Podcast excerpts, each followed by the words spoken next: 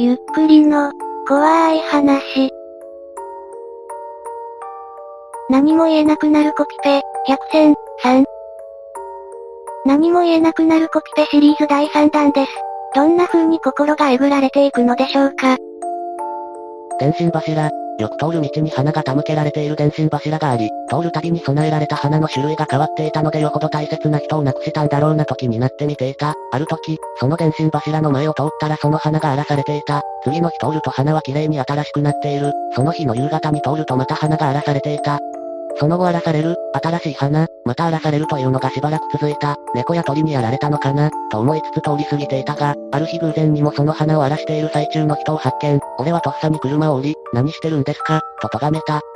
するとこちらを向いた40から50代くらいの女性が、〇〇ちゃんを返して、と号泣。今日疲れうろたえながら彼女をなだめつつ話を聞くと、彼女は娘さんをここで亡くした。娘さんは歩いていて、車に突っ込まれた。運転していた男性もこの電信柱にぶつかった衝撃で亡くなった。この花は加害者の男性の家族が備えている。その花を見るたびに娘を思い出してしまい、いたたまれなくなって花を荒らすようになってしまった、といった感じでした。もうこんなことはしませんから、と泣きながらふらふら帰っていく彼女を見てやるせない気持ちになりしばらくそこに立ち尽くしてしまいました。何も、言えなくなりますね。憎むべき相手もなくなっていると感情の向かう先がないです。初めての合コン。この前初めて合コンってものに行ってみたよ。結果は案の定、一緒に行った男の二人に散々ネタとして使われ女からは馬鹿にされてさ、あんたと寝るくらいなら死ぬかも、とか笑いながら言われた。帰った後、少し泣いたよ。つくづく自分の気持ち悪さが嫌になった。まあまあイケメンの同僚に、来週の合コン、お前も来てみるか、とか言われて合コンに誘われたのなんて初めてだったからさ、金もないのに、雑誌見て高い服買い揃えてみて、話題が続くようにトーク用のネタノートなんか書いてみたり、前の晩は正直よく眠れなかった。あんなの小学校の遠足以来だったかな。バカだよな。気持ち悪いよな。俺。どうしてこうなんだろう。一人でキモ男がはしゃいじゃったりしてなるべく誰とも、特に女とは、関わらないで生きていこうって前に誓ったはずなのに、またこんなんだよ。死にたいなんて言葉じゃ足りない。悔しいよ。俺こんな人間でこんな人生で、すごく悔しいよ。陰キャには刺さりますね心が答えるぜ。平等とは、障害者や外国人を差別してはいけません。性別や宗教、心情で差別してはいけません。動物を虐待してはいけません。それらは不当なことであり、人間として恥ずべき行為なんだとさ。ああそうかい。まあハゲ道としておこう。激しく同意って意味ですね。外見が劣る人間を差別してはいけません。とは、誰一人言わんけどな。つまり俺は、不当な差別、すらされていないわけだ。ごく当たり前に区別されている。だけで、平等もクソもない。人は見た目が全てじゃないよ。とか言う人もいるけど、すべてではなくても半分以上は見た目だよね。どれ読んでも普通な俺は異常なの。全く鬱にもならんのだけど。異常なのか中二病的な感じなのか、どうなんでしょうね。電車内で隣に座った母娘。昨晩、電車内で隣に座った母親と娘、13くらいかな、の会話。母親、ナンバーズがあと一番違ったら当たってたんだけどねあと3500円しかないよ。明日の協定負けちゃったら〇〇ちゃん、娘、にお小遣いあげられないね。娘、うん、うつろなめ。母親、今からちょっとだけ新海。パチンコの機種、売ってこうか。あんた、500円玉2枚持ってない。娘、持ってない。うつろなめ。母親はギャンプル依存みたいな感じでした。見た目はドキュンではなく、小汚い感じ。娘が終始うつろなのが非常に印象的でした。娘さんがかわいそうです。初めて作ったサイト。昔、初めてサイト作った時、嬉しくて友達や妹に行って回った。検索エンジンからもぼちぼち人が来るようになり、意気揚々とレンタル掲示板をつけた。書き込みしてくれる人いるかな？荒らされたらどうしよう、なんて思っていたが、好意的なレスばっかりで嬉しくなった。そのうち荒らしてくる奴が現れたので、それを削除しようと掲示板の管理画面に入った。荒らしてくる奴の IP を見るついでに、好意的なレスをしてくれた人の IP もなんとなく見た。好意的なレスは全て同じ IP。しかも俺と同じ IP。うちはマンションケーブルで固定 IP だった。そう、妹が自演で盛り上げてくれてたんだ。俺は泣きながら掲示板とサイトを削除した。優しい妹だね。これはいい話かな。3年前に盗まれた単車。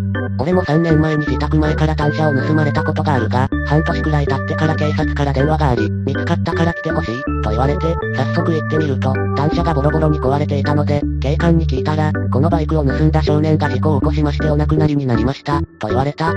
その瞬間怒りは消えて、あはは、ざまあみろ、と言ったら警官にすごく怒られた。でも俺は、他人の財物を盗んで盗んだもので命を絶ったのだから自業自得でしょ、と言ったらそれ以上は何も言ってこなかった。盗んだ奴の遺族に単車を弁償してもらうので住所を教えてほしいと言ったら、最初は、親御さんのことを考えて損害賠償を請求することは控えてほしい、と言われたが、私は泣き寝入りしろということですか、と強く粘ったら、盗んだ奴の住所を教えてくれた。俺はその親に内容証明郵便で単車代を請求したら、あっさり満額支払われた。これは、なんだろうね。盗まれた側は一切悪くはないけど、いい性格しているな、と思います。二人の末期癌の患者、ある病室に二人の末期癌の患者が入院していた。一人は窓側のベッド、もう一人はドア側のベッド。二人とも寝たきりの状態だったが、窓際のベッドの男はドア側のベッドの男に窓の外の様子を話してあげていた。今日は雲一つない青空だ。桜の花が咲いたよ。ツバメガスを作ったんだ。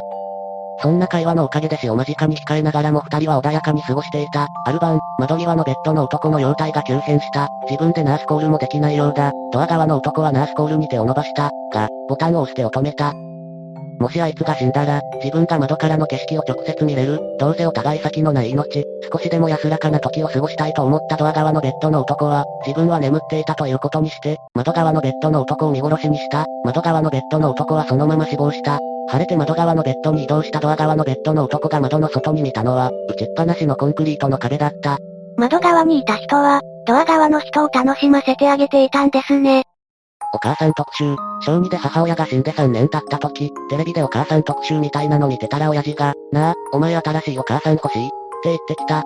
俺は親父に彼女ができたんだと思って、本当はいらないって言いたかったけど、とっさに、わかんない。って変なこと言ったそしたら親父が、いらないよな。そうだろ、俺もいらねえよ。周りは結婚し直せってうるさいけど冗談じゃねえってんだよ。俺の女房はあいつだけだよ。お前のお母さんもあいつだけだ。そうだろ。って答えたんだ。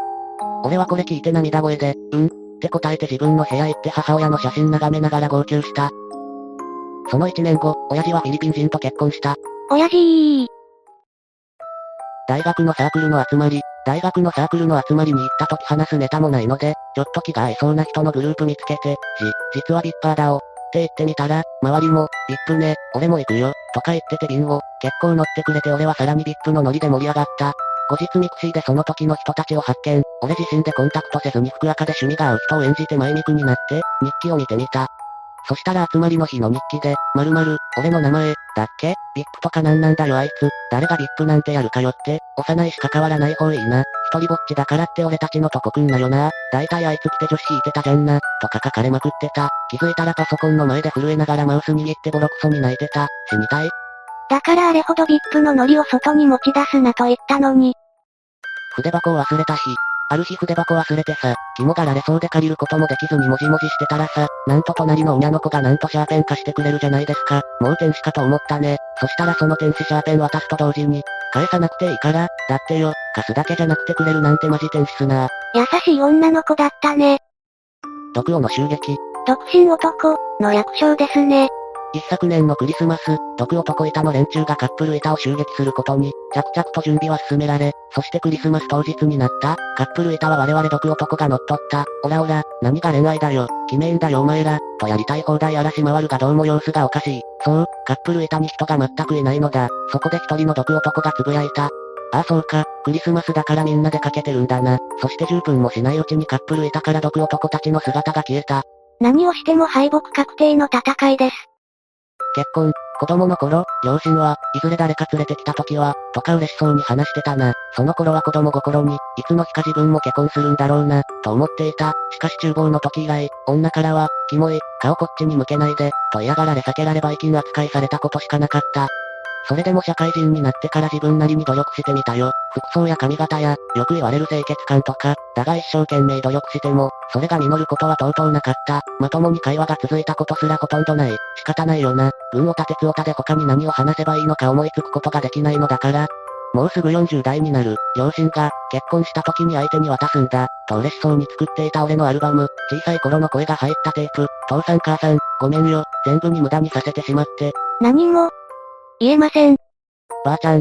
ばあちゃんのボケは日に日に進行してゆき、次第に家族の顔もわからなくなった。お袋のことは変わらず母ちゃんと呼んだが、それすらも自分の母親と思い込んでいるらしかった。漏れと親父は、ばあちゃんと顔を合わせるたびに違う名前で呼ばれた。ある時漏れがお茶を運んでいくと、ばあちゃんは漏れに駐在さんご苦労様です、とお礼を言って話し始めた。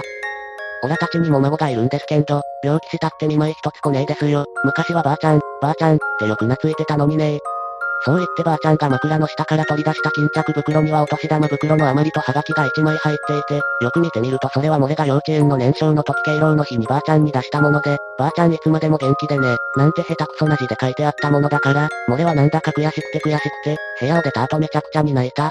おばあちゃん、なんでしょうね、この気持ち。次が最後になります。おや、ああ、でもやっぱり親がいないって嫌だよね。自分は幼稚園の頃に親がいなくなった。死んだとかじゃなくていなくなった。幼稚園から帰ったらえらく部屋がさっぱりとしてて、大きな荷物があった。幼かったのもあって俺はてっきり旅行に行くのだと思った。最後の母親の満面の笑みが忘れられない。夜が明けても親は帰らなかった。空腹とか、喉が渇いたとかはなく、ぼーっとしてた。家が近かったから先生が来てくれて助かった。それから親戚をたらい回しにされ、なんとか行き着いたところはど田舎で家でいじめられることはなかったけど、よそ者扱いがひどかった。近所の一部の子供からはいじめられ、大人からは家ごと差別された。高校は違うところ行って、大学も行って就職もして、妻子も持った。それでも心の中に穴が開いている。多分一生埋まることはないと思う。自分は悪くないって分かってるのに、何が悪かったんだろって考える時がある。子供を見てると見せてやりたくて仕方ない。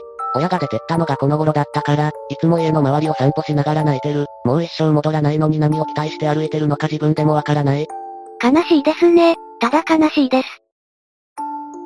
いかがでしたか？百戦とは言ってもかなりの数はしょっています。何も言えなくなるコピペ、というより、ただただ胸くそ悪くなるものが後半は多かったです。3回に分けて投稿したので今までに元スレを見に行った人も多いと思いますが、元スレを見るときは胸くそ話が多いので気をつけてね。3回に分けた中で皆さんはどれが一番来ましたか？私はやっぱり電気屋の焼きそばですね。ぜひ感想をお聞かせください。ご視聴ありがとうございました。また見てね。